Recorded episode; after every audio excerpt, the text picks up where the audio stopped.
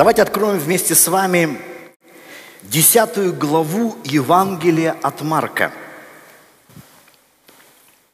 Вот вы знаете, когда мы говорим о современных учениях, ну вообще о христианских учениях в церкви, учение о спасении. Обратите внимание, всегда христианские учения очень такие продуманные, логичные. Первый шаг, второй шаг, третий шаг, чтобы все было всем понятно. Вот учение о спасении. Чтобы спастись, первый шаг, ты должен прийти в церковь, да? Второй шаг, ты должен выйти вперед и сказать молитву покаяния. Третий шаг, ты должен после этого регулярно приходить на собрание. И там дальше шаги, ты должен э, стремиться ежедневно читать Библию и молиться. Ты должен стараться не врать, не обманывать, э, не лицемерить. Исполнять другие заповеди, да? Должен приносить в церковь десятины от всех начатков, прибытков. То есть вот все у нас продумано, все логично, что делать, какие шаги совершать, если ты желаешь быть спасенным, чтобы всем было понятно. И вот мы услышали учение, мы стремимся его в своей жизни исполнять, и мы спокойны, с нами все хорошо. Может быть, мы не во всем еще совершенны, но мы стремимся. И вот вы знаете, когда читаешь слова Иисуса, то видишь, что с Ним все было несколько иначе. Порой Его учения, его притчи шли вразрез с религиозной логикой. Люди оказывались в недоумении порой. Не то, что вот, да, я понял, что мне делать, но я еще не все сделал, но я стремлюсь. Его учения порой были, вы знаешь, как вот говорят, холодная вода на голову. Люди оказывались в шоке. И я хочу вам прочитать одну из историй жизни нашего Господа, как раз связанные с, со словами, шокирующие людей. Слова, которые шокировали людей. семнадцатый стих. «Когда выходил он в путь, подбежал некто, пал перед ним на колени и спросил его: «Учитель благий, что мне делать, чтобы наследовать жизнь вечную?» Иисус сказал ему: «Что ты называешь меня благим? Никто не благ, как только один Бог. Знаешь заповеди: не прелюбодействуй, не убивай, не кради, не лжесвидетельствуй, не обижай, почитай отца и мать». Он же сказал ему в ответ: «Учитель, все это сохранил я от юности моей». Иисус, взглянув на него, полюбил его и сказал ему: «Одного тебе недостает. Пойди, все, что имеешь, продай и раздай нищим, и будешь иметь сокровища на небесах. И приходи, последуй за мной, взяв крест». Он же, смутившись от сего слова, отошел с печалью. Еще раз прочитаю. Вот человек пришел за одобрением, исполнял заповеди, совершенствовался, но, услышав мнение Христа, смутившись от сего слова, отошел с печалью, потому что у него было большое имение. И, посмотрев вокруг, Иисус говорит ученикам своим: Как трудно имеющим богатство войти в Царство Божье. Ученики ужаснулись от слов его. Не только юноша этот смутился, богатый, но и ученики ужаснулись. Ужаснулись от слов его. Но Иисус опять говорит им в ответ: дети, как трудно надеющимся на богатство войти в Царствие Божье. Удобнее верблюду пройти сквозь игольные уши, нежели богатому войти в Царствие Божье. Они же чрезвычайно изумлялись и говорили между собой: кто же может спастись? Вот вы знаете, порой некоторые проповедники, некоторые христиане доходят до того, что утверждают, что в Новом Завете вообще особо нового-то и ничего и нет, и, а если есть, то мало. Все это продолжение Ветхого Завета. Но если мы посмотрим на Ветхий Завет, очень многие вещи Иисус показывал в новом свете, в том числе и богатство. Для людей Востока нередко богатство означало, что Бог особенно ценит этого человека. Человек этот особенно угодил Богу, и поэтому Бог благословил его богатством. То есть богатство было свидетельством Божьего благоволения. И когда Иисус говорит, что трудно богатому войти в Царство Божье, они совершенно логично недоумевают. Богатому трудно? А кто ж тогда вообще спастись-то может? Если даже люди, которым Бог особенно благоволит, даже если им трудно, то что уже об остальных-то говорить? Иисус, воззрев на них, говорит: человеком это невозможно, но не Богу, ибо все возможно Богу. И начал Петр говорить ему: вот мы оставили все и последовали за тобой. Иисус сказал в ответ: истинно говорю вам, нет никого, кто оставил бы дом, или братьев, или сестер, или отца, или мать, или жену, или детей, или земли ради меня и Евангелия, и не получил бы ныне во время сие среди гонений во сто крат более домов и братьев, и сестер, и отцов, и матерей, и детей, и земель, а в веке грядущем жизни вечной. Многие же будут первые последними, и последние первыми.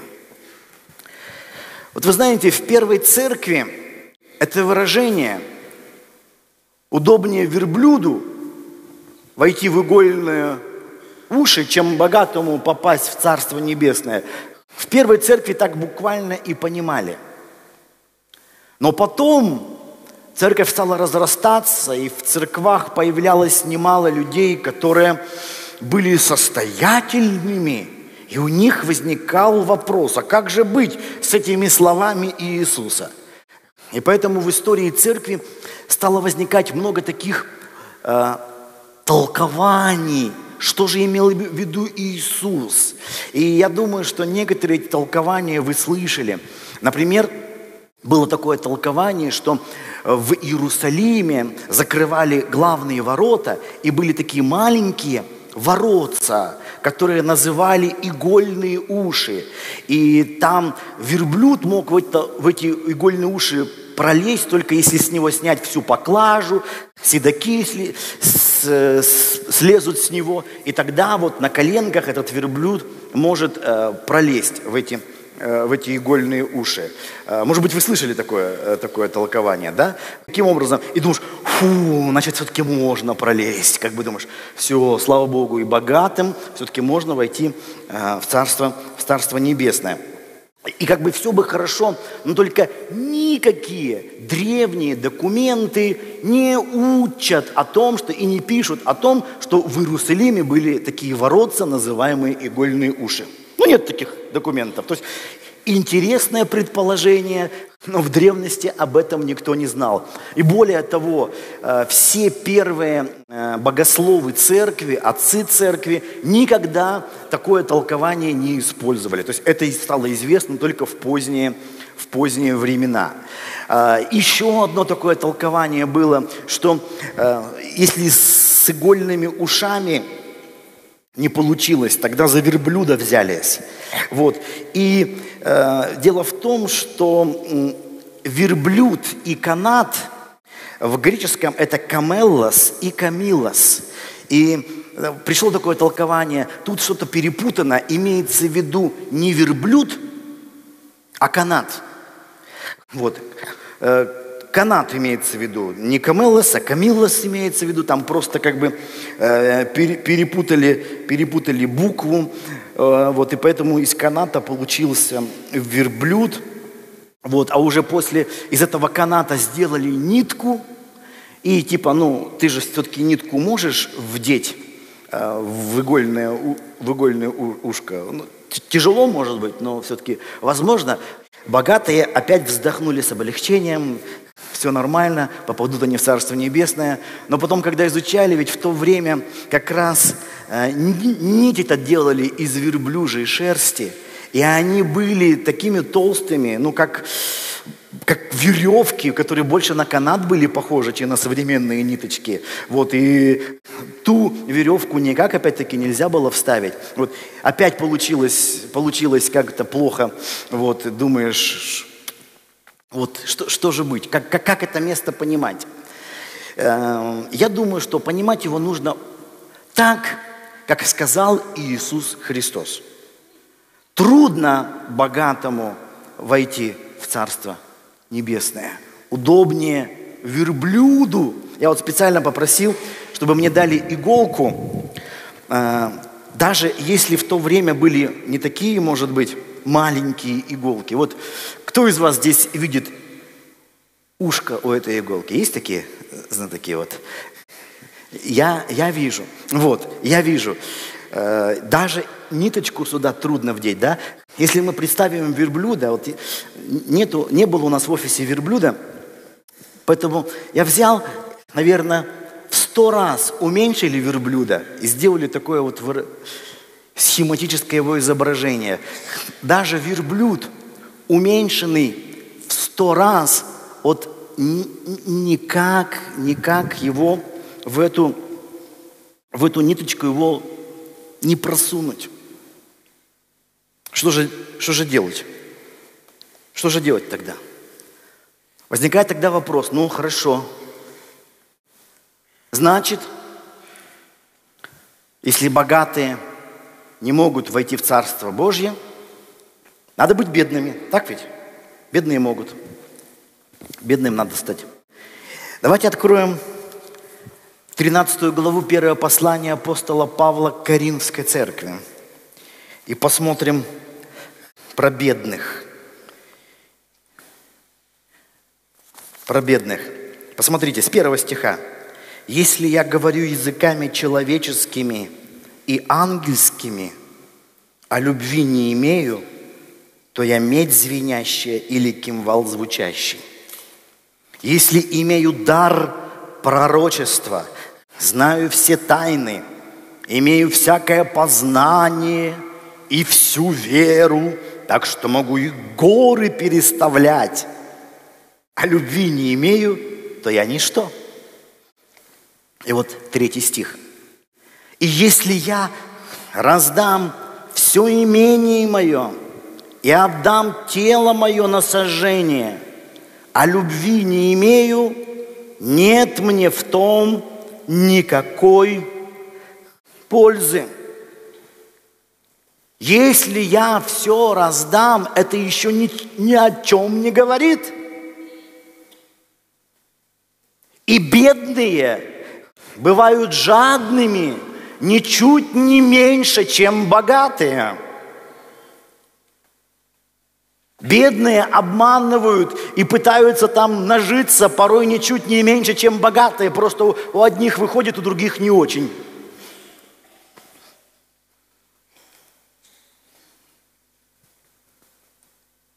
Поэтому нигде в Библии особо бедность тоже не говорится. Богатые не могут, а бедные могут. Да? Хоть все раздай, ничего нет.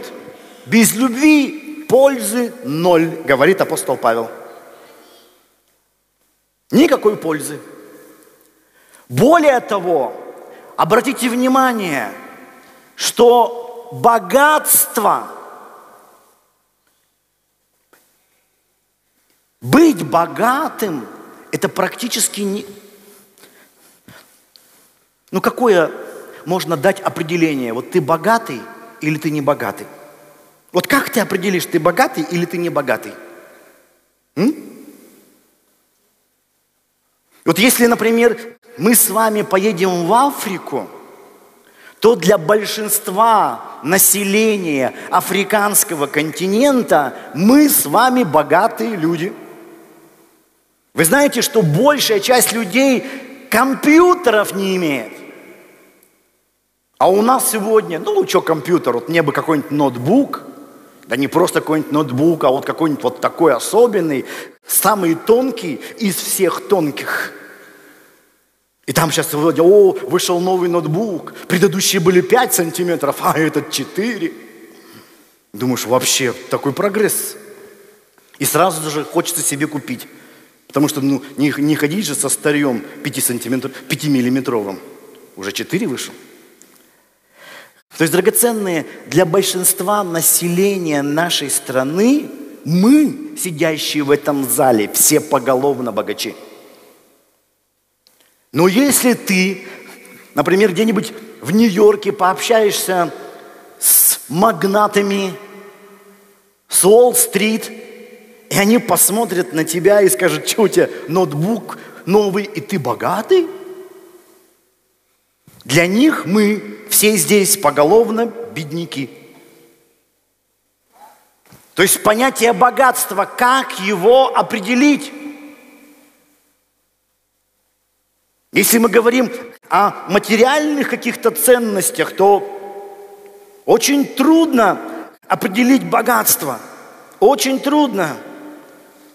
Поэтому некоторые думают, вот надо победнее быть, чтобы войти в Царство Божье. Но если даже этого верблюда я еще в два раза уменьшу, он все равно не войдет. То есть здесь идет речь не о том, есть ли у тебя счет в банке, или есть ли у тебя ноутбук, или какого года у тебя машина. Бог говорит здесь о чем-то, о другом. Потому что я еще раз повторяю, богатство – слишком относительная вещь. И для одних ты сказочно богат, а для других ужасающе беден. О чем же тогда говорит Иисус здесь? Что же Он тогда показывает нам?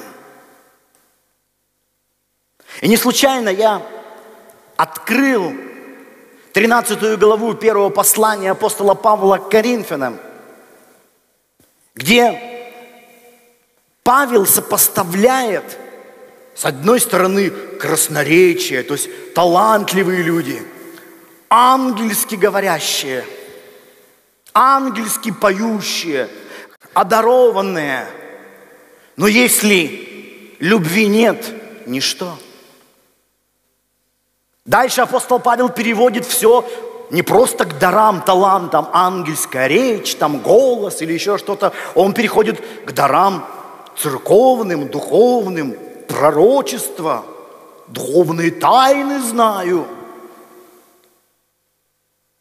а любви не имею, я ничто. И пускай даже я тут все раздал. Ведь недаром же говорят, что ну, есть же богатые люди, которые много жертвуют, меценаты. Но обратите внимание, что даже много жертвуя, ты можешь сильно любоваться. Какой я потрясающий добрый человек.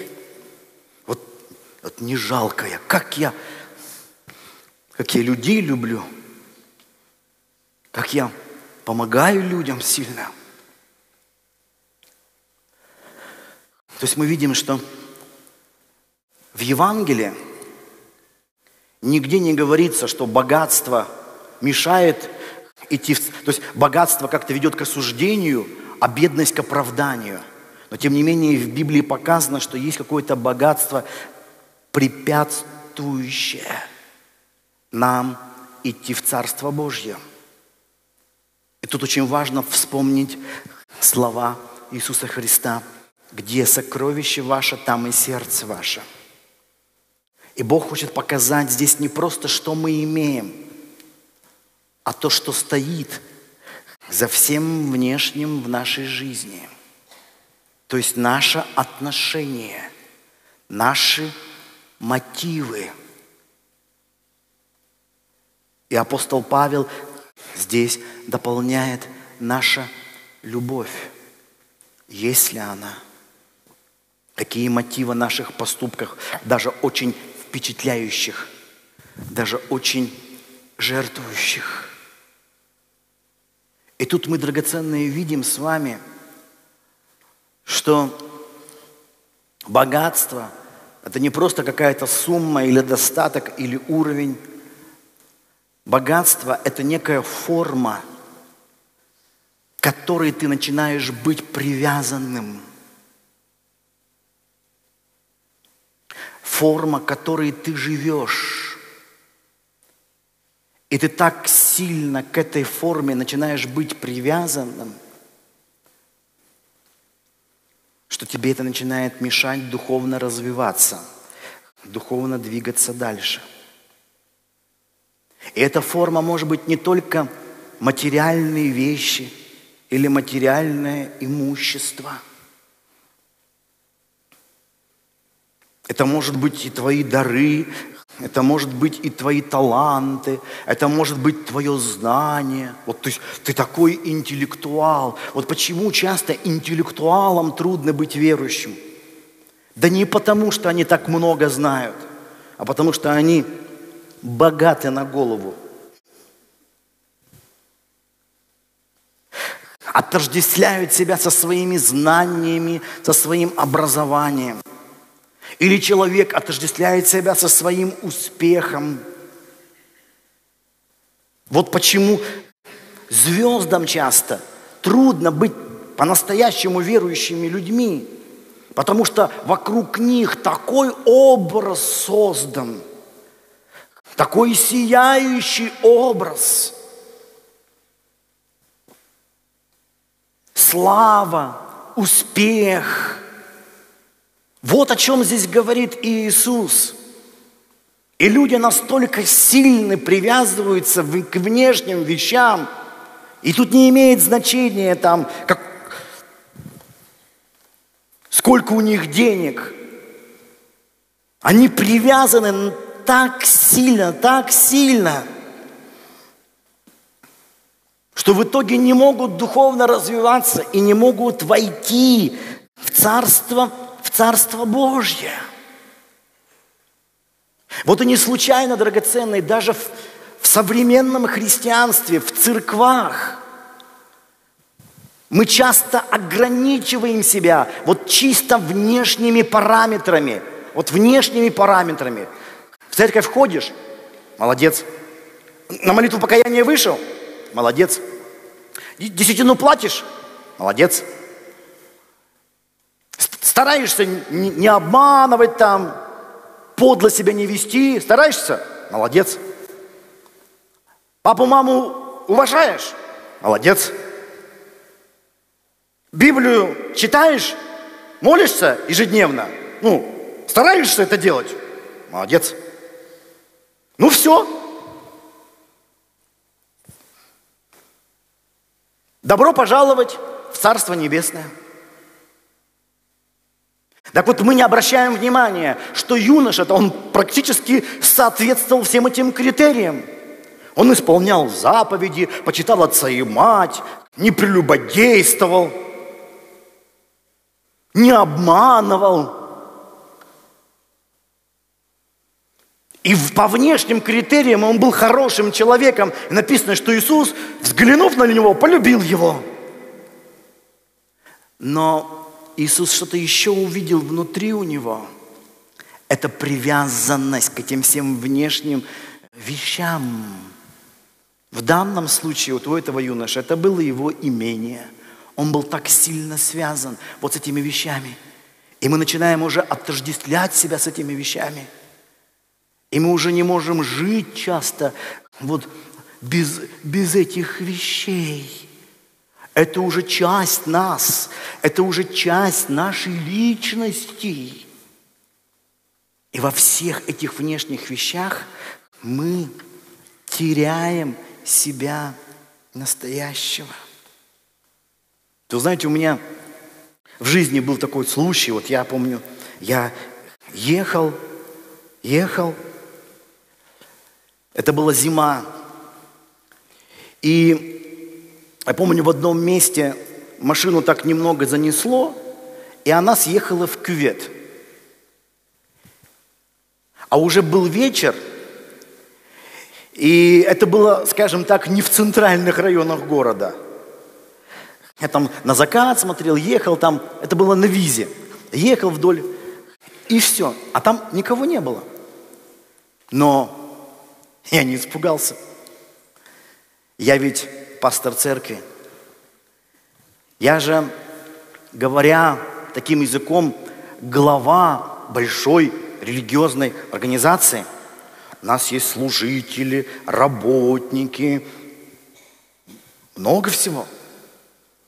Поэтому я вышел из машины, ну сначала попытался там сам, но потом увидел, что машина сильно увязла в снегу, а я был один и никого не было вокруг. Но у меня был телефон, я такой думаю, ну ничего страшного.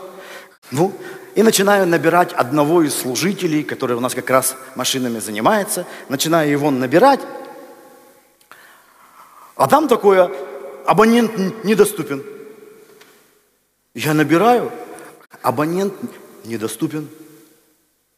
Я думаю, вот те раз, полдвенадцатого он недоступен. Как это так? Ну ничего, у нас не один человек в церковном штате. Я начинаю набирать другого. Звонок проходит, а трубку никто не берет. Я начинаю набирать третьего, четвертого, и вы знаете, никто не отвечает.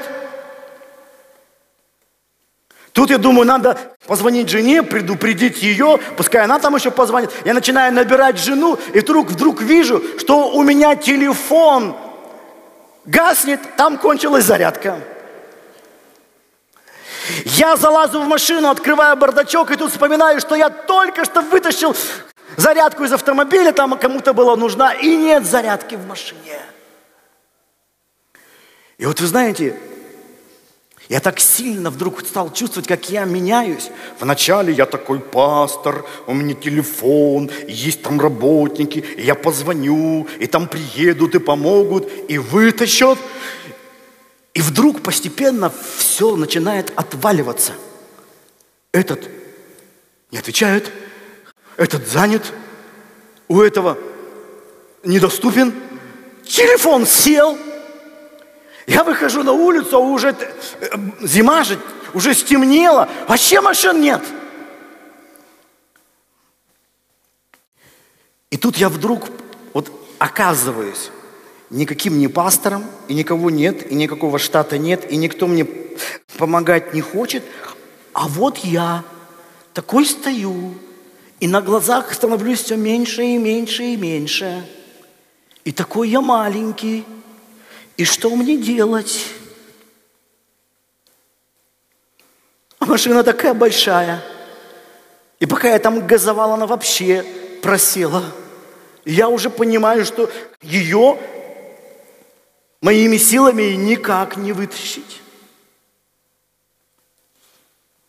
Вот драгоценно точно так же и у нас в жизни. Понимаете, мы в жизни обрастаем столькими вещами, и мы сами, того не замечая, начинаем на эти вещи в нашей жизни уповать.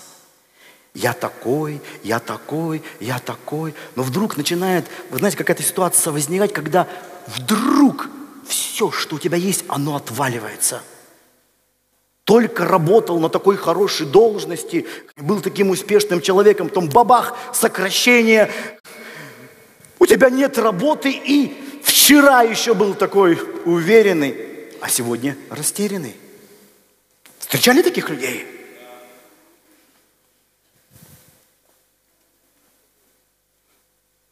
Я видел людей, которые менялись за считанные мгновения. У них вдруг все, там, что они считали своей жизнью, вдруг разлеталось, распадалось.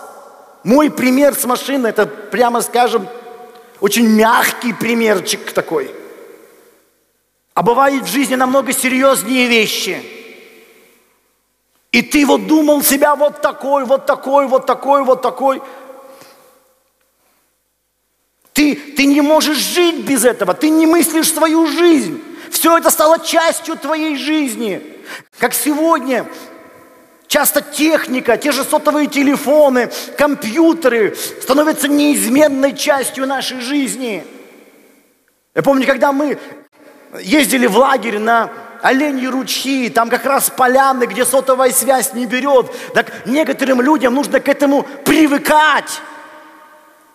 Потому что для них возможность моментально кому-то там позвонить, выяснить, поговорить, обсудить. Это уже неизменная часть твоей жизни. Ты уже не мыслишь себя без этого.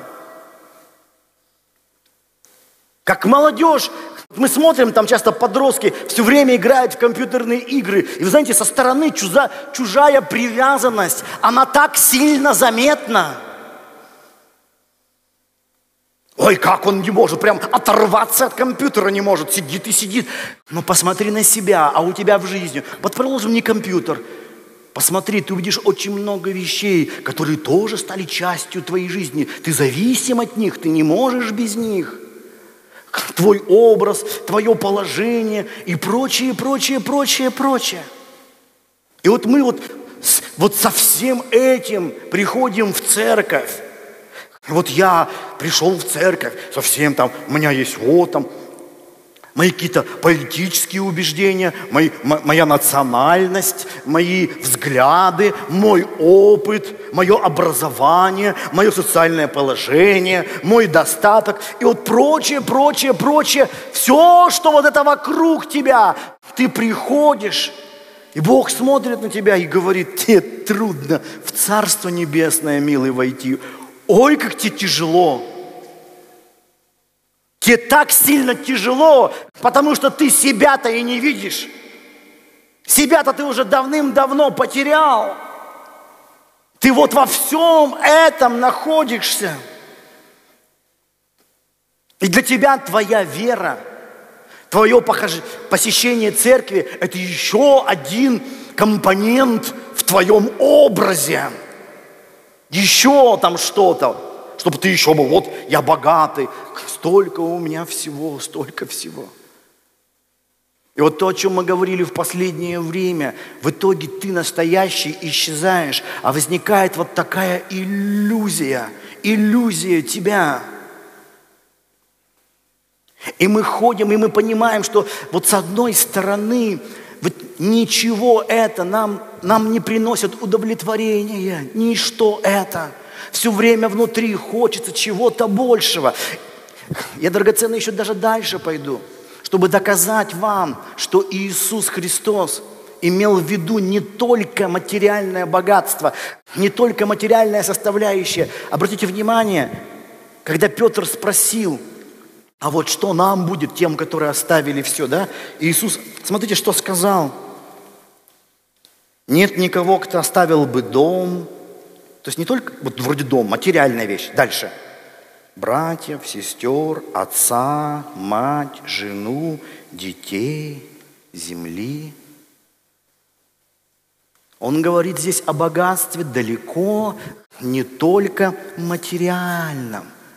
Есть такая поговорка, вот якобы духовная: не имей сто рублей, а имей сто друзей. Так вот Иисус и друзей имеет в виду. Да, может быть, я не очень богатый, но я такой дружелюбный человек, у меня столько вот всего есть, там, знакомых, родни. Иисус об этом говорит. То есть образ твой. Все эти вещи, оказывается, мешают тебе духовно возрастать. И вот тут, дорогие, вы знаете, вот многие люди, особенно вот в России интеллигенция, они готовы ходить за Иисусом, вот да, вот такие правильные, честные вещи говорит. Не нужно э,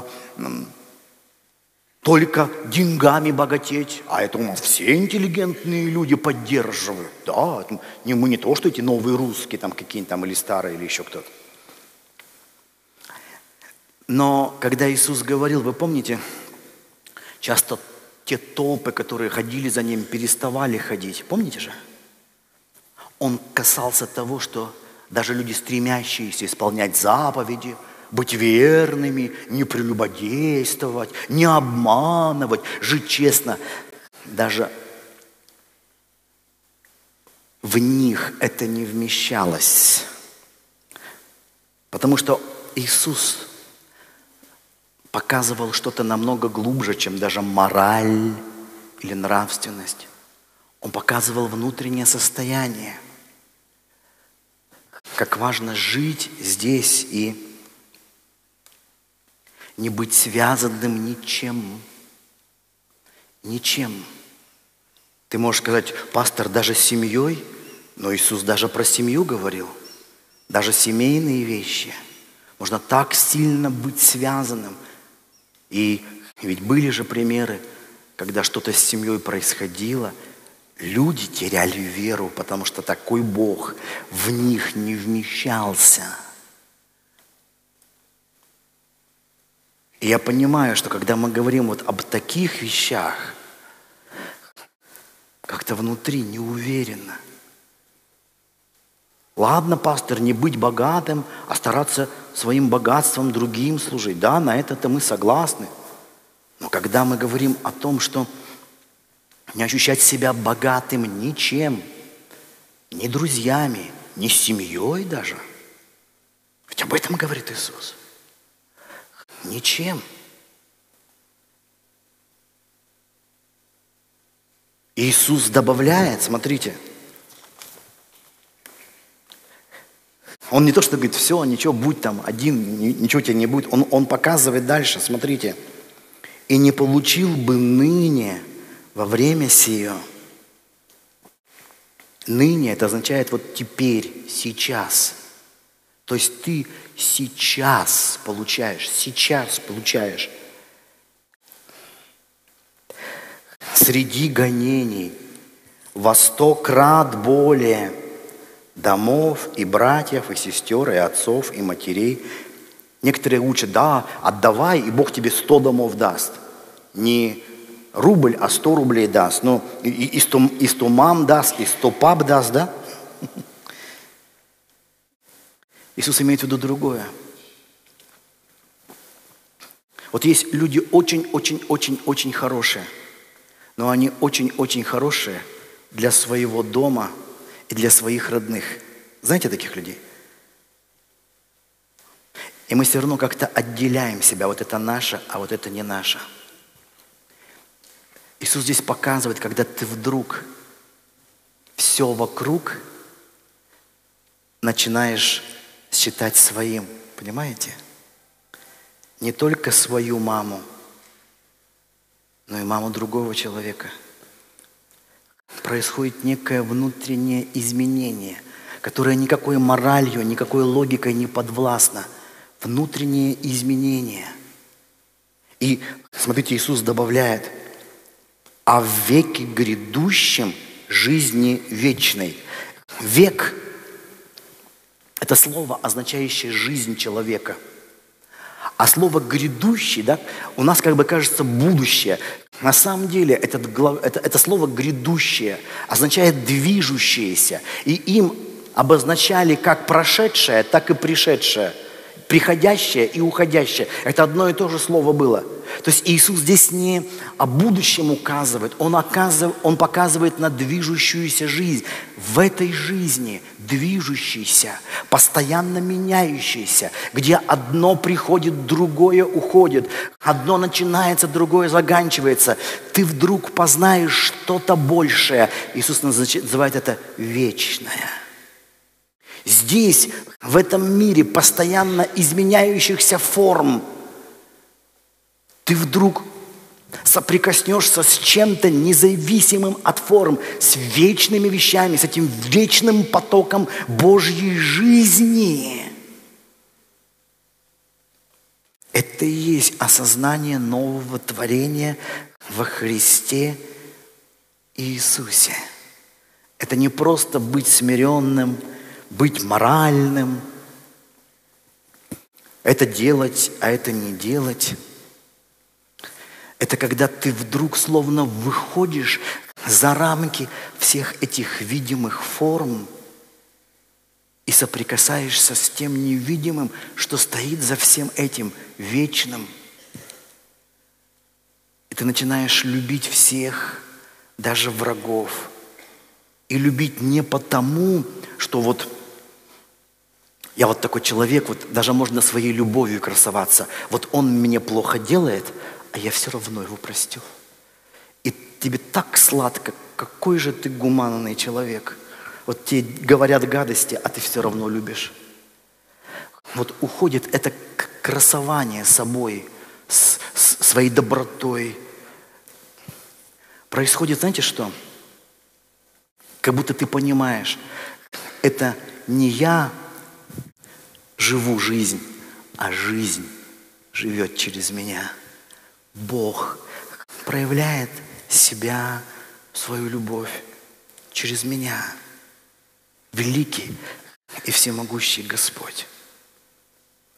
Это и означает следовать за Христом Иисусом. Намного больше, чем просто исполнять заповеди, какие-то повеления исполнять, постановления исполнять. Освободиться от богатства. Быть имеющим, как не имеющим. Это не значит, что ушел из дома, бросил жену, бросил детей. Нет. Иисус, конечно, не об этих вещах учит. Уйти в монастырь, закрыться, ни с кем не разговаривать, никуда не выходить. Иисус имел в виду расширить, словно свое сердце, до того, что в твоем сердце может помещаться все, не только ты там, твоя семья, все вокруг. И вот именно об этом Иисус говорил.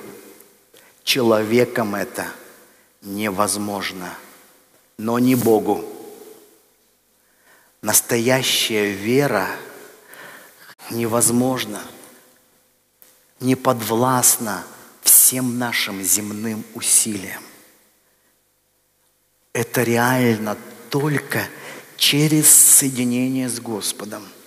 Соединившись с Ним, ты вдруг чувствуешь Его поток жизни, любви, который наполняет тебя и действует через тебя. И ты понимаешь, что твоей заслуги в этом нет никакой. Это настоящее, настоящее смирение приходит. Может быть, у меня там зарплата двадцать тысяч, а у, там у кого-то десять тысяч.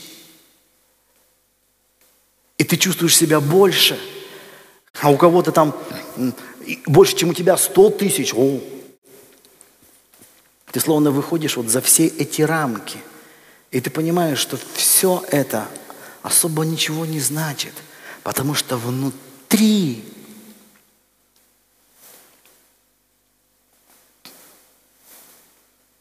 этот человек твой ближний, он такой же, как ты. И ты любишь его, как самого себя. Это словно соединяет себя со всеми, потому что Бог создал все, что ты видишь. Господь создал все.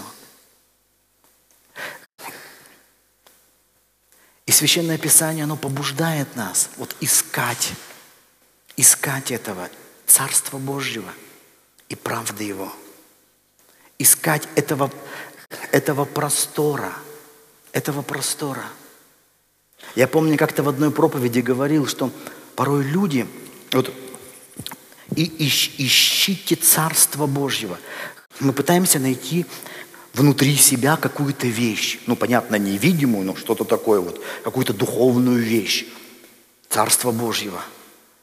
Но посмотрите, вот, например, ты приехал из-за границы к себе домой. Вот там где-нибудь был, в Турции, прилетел в Россию. Как ты узнаешь, что ты в России находишься? Вот ты был там, сейчас стоишь здесь. Нашел Россию. Что ты нашел? Покажи мне Россию. Это что такое? Матрешки? Балалайки? Что такое Россия? Да вот. Это очень трудно показать, правда же? Но ты чувствуешь, что ты словно на другой территории. Точно так же драгоценное, почему некоторые пытаются найти Царство Божьего внутри себя, а найти никак не могут, потому что мы чего-то ищем вот такое. А Царство – это ведь простор. Когда ты словно оказываешься на новой территории, на новой территории, где то, что кажется в этом видимом мире, там это уже не работает. Здесь другие ценности совершенно. Где здесь ценна только одна вещь – любовь. Насколько много ты любишь, настолько больше ты ощущаешь атмосферу Царства Божьего. Насколько сильно ты любишь, настолько больше ты проявляешь атмосферу Царства Божьего. Где бы ты ни оказался, с кем бы ты ни повстречался. И точно так же мы приходим к Господу. Если я прихожу к Богу, как вот пастор, и у меня телефон, и я могу позвонить, и я такой важный человек, я закрываю глаза, молюсь, я ничего не переживаю.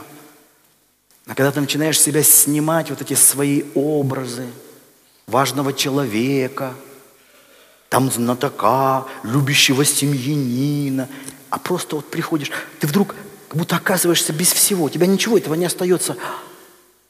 А вот это я. И когда ты ощущаешь вот это свое «я», как мы в одной из проповедей говорили, вот это состояние предельной честности, вот это свое «я», ты осознаешь состояние вот этой предельной честности, ты вдруг понимаешь, что вот для этого истинного твоего «я», которое стоит пред Богом, здесь нет ничего, ни опыта, ни знаний каких-то, ни образования, ни возраста, ни национальности, ничего, а просто твое сердце. Перед Ним. Вот я, Господи. Вот я. И в этом состоянии ты вдруг чувствуешь себя, знаете, кем? Ребенком. Поэтому Иисус и говорил, не будете как дети, не войдете в Царство Божие. Ну что у детей есть такого великого? Ты чувствуешь себя ребенком.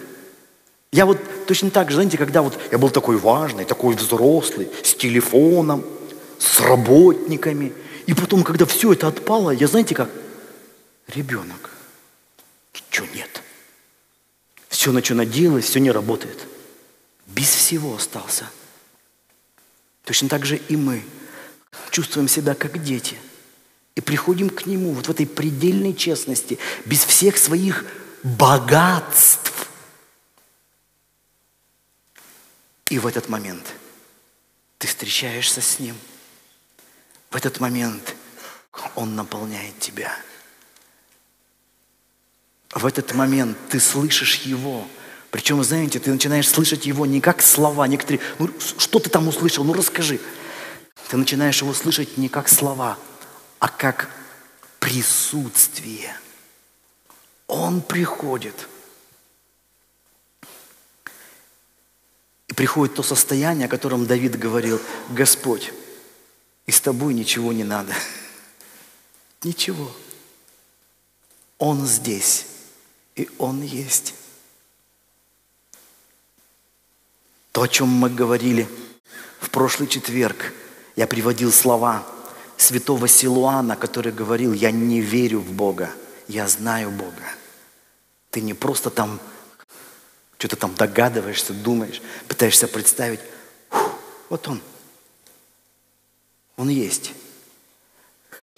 И как говорила Кэтрин Кульман, реальнее всех сидящих в зале. Начинаешь осознавать Его. Реальнее всех сидящих в зале. Вот вы знаете, когда Иисус начинал таких вещей касаться, многие люди, которых интересовали только чудеса, видимые вещи, успех, Божье благословение, они уходили. Они уходили. То же самое происходит сегодня. Не нужно обольщаться размером современного христианского мира. Ой, сколько много христиан сегодня на земле. Самая большая мировая религия. Потому что Иисус был на Голгофском кресте и умирал за грехи не ради создания самой большой мировой религии, а для того, чтобы были люди. Как он говорил, следующие за Ним, не просто посещающие в церковь и старающиеся не прелюбодействовать, не обманывать, почитать отца и мать, а люди, которые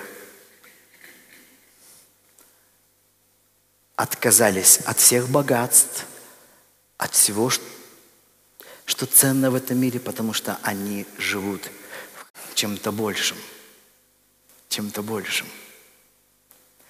И это не значит, что ты перестаешь делать все, ты, не, ты такой пассивный, тебя ничего не интересует. Нет, ты продолжаешь жить на этой земле, но ты уже живешь не своими амбициями, гордостью и успехом, а Он проявляет себя через тебя. И это намного больше, чем все то, что ты мог бы сделать своими силами. И когда Он начинает проявлять себя через тебя, ты не привязываешься и не гордишься этим, потому что ты понимаешь, это Он, это Он, это Он. И есть это состояние, о котором говорил Иисус на горной проповеди, счастье, блаженство. Поэтому Он говорил, блаженны нищие духом, потому что даже в духовном мире ощущение богатства – это опять-таки вещь, уводящая тебя от Бога. Если бы было блаженны, богатые духом. Сколько есть людей, которые говорят, да, пастор, может быть, у меня нет хорошей машины, нового ноутбука, но внутри я духовно богат. Ты такой же, как и все те, кто живут видимыми вещами. Блаженны нищие духом. Только Бог, у тебя ничего нет. И тогда приходит состояние вот этого блаженного счастья. Как написано вот в этом греческом «макариос» – благословенное ощущение жизни Божьей. Жизни, которую ты видишь в тебе и действующую через тебя. Через тебя. И в самом конце. Вы знаете, я вот сколько не проповедую, вот всегда вижу людей в церкви, которые вот, они говорят, пастор, вот, я вот все понимаю и согласен. И с тем, что ты проповедуешь, там в церкви происходит, мне нравятся песни.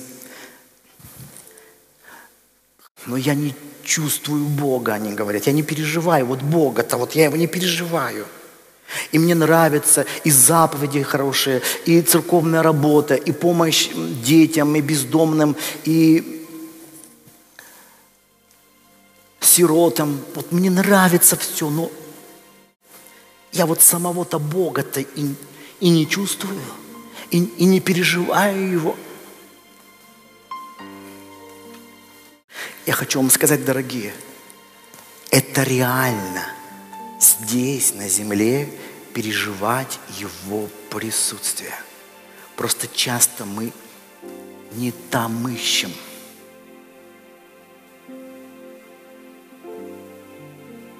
Мы пытаемся часто заслужить своей христианской жизнью.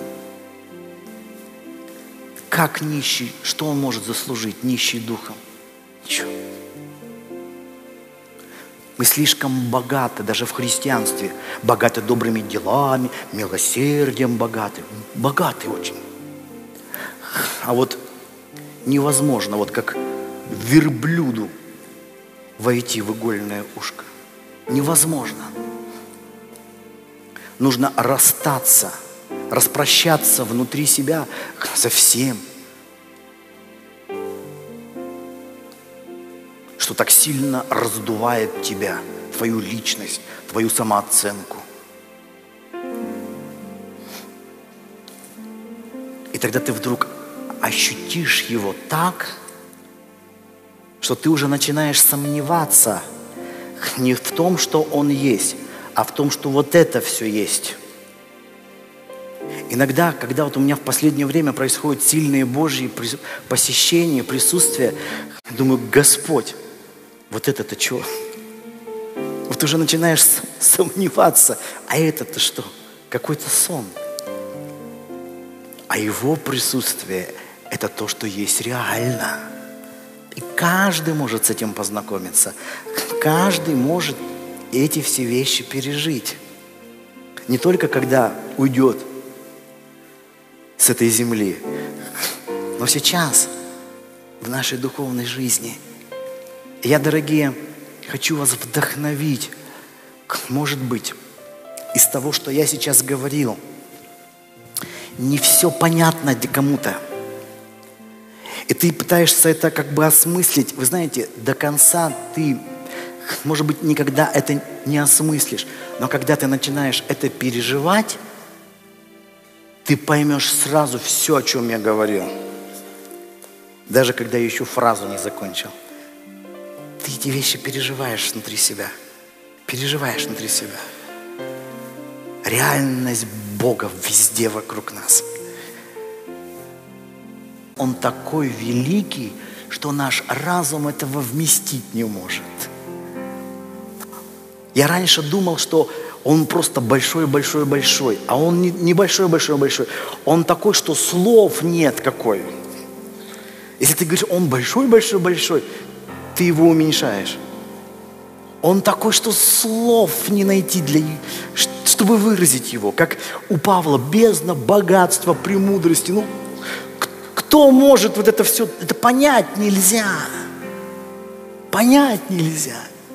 Этот великий, всемогущий Господь, объемлющий все. И, и ты вдруг видишь, что вот эти все моменты, где мы пытаемся друг, перед другом выпендриться. А вот у меня вот больше, а у тебя меньше, а у меня новей, а у тебя старей. Вы знаете, когда Божье присутствие приходило, ты вдруг понимаешь, что вся твоя слава, что ты там накопил, как у Давида. Помните, он в одной молитве говорит: Господи, я червь. Все это таким неважным становится. Не нужно там все, продал свою машину, квартиру продал, все, ушел в скит. Да нет. У тебя просто словно в новом свете раскрывается. Ты по-новому на все смотришь. Ты по-новому все эти вещи оцениваешь. И когда тебе что-то приходит больше, ты не, не в диком восторге. И когда у тебя что-то уходит, ты не в трагедии. Потому что ты понимаешь, это постоянно меняющийся видимый мир. Что-то уходит, что-то приходит, что-то уходит, что-то приходит. Век грядущий, век движущийся, век уходящий, век приходящий. Вот это все. Что-то все время где-то происходит. Кто-то сейчас купил где-то в городе новую машину, кто-то разбил машину, где-то там в роддоме ночью родился ребенок, а где-то кто-то умер. О, что-то там у нового произошло, там у кого-то подняли зарплату, кого-то уволили. Вот это такая жизнь. Все время что-то меняется, что-то меняется, что-то меняется. Мы пытаемся часто дико за все это зацепиться. Ой, найти свое место в этой жизни, найти свое место в этой жизни, найти свое место в этой жизни. И Иисус учит о чем-то большем. Он вдруг раскрывает нам новый мир. И Он говорит: посмотри, что есть. Это все меняющееся, но в этом меняющемся ты можешь найти вечное, настоящее. Жизнь, которая вне этих постоянных форм. Жизнь Божья безграничная. И жить здесь, в этом видимом мире, ценностями, вечного Царства.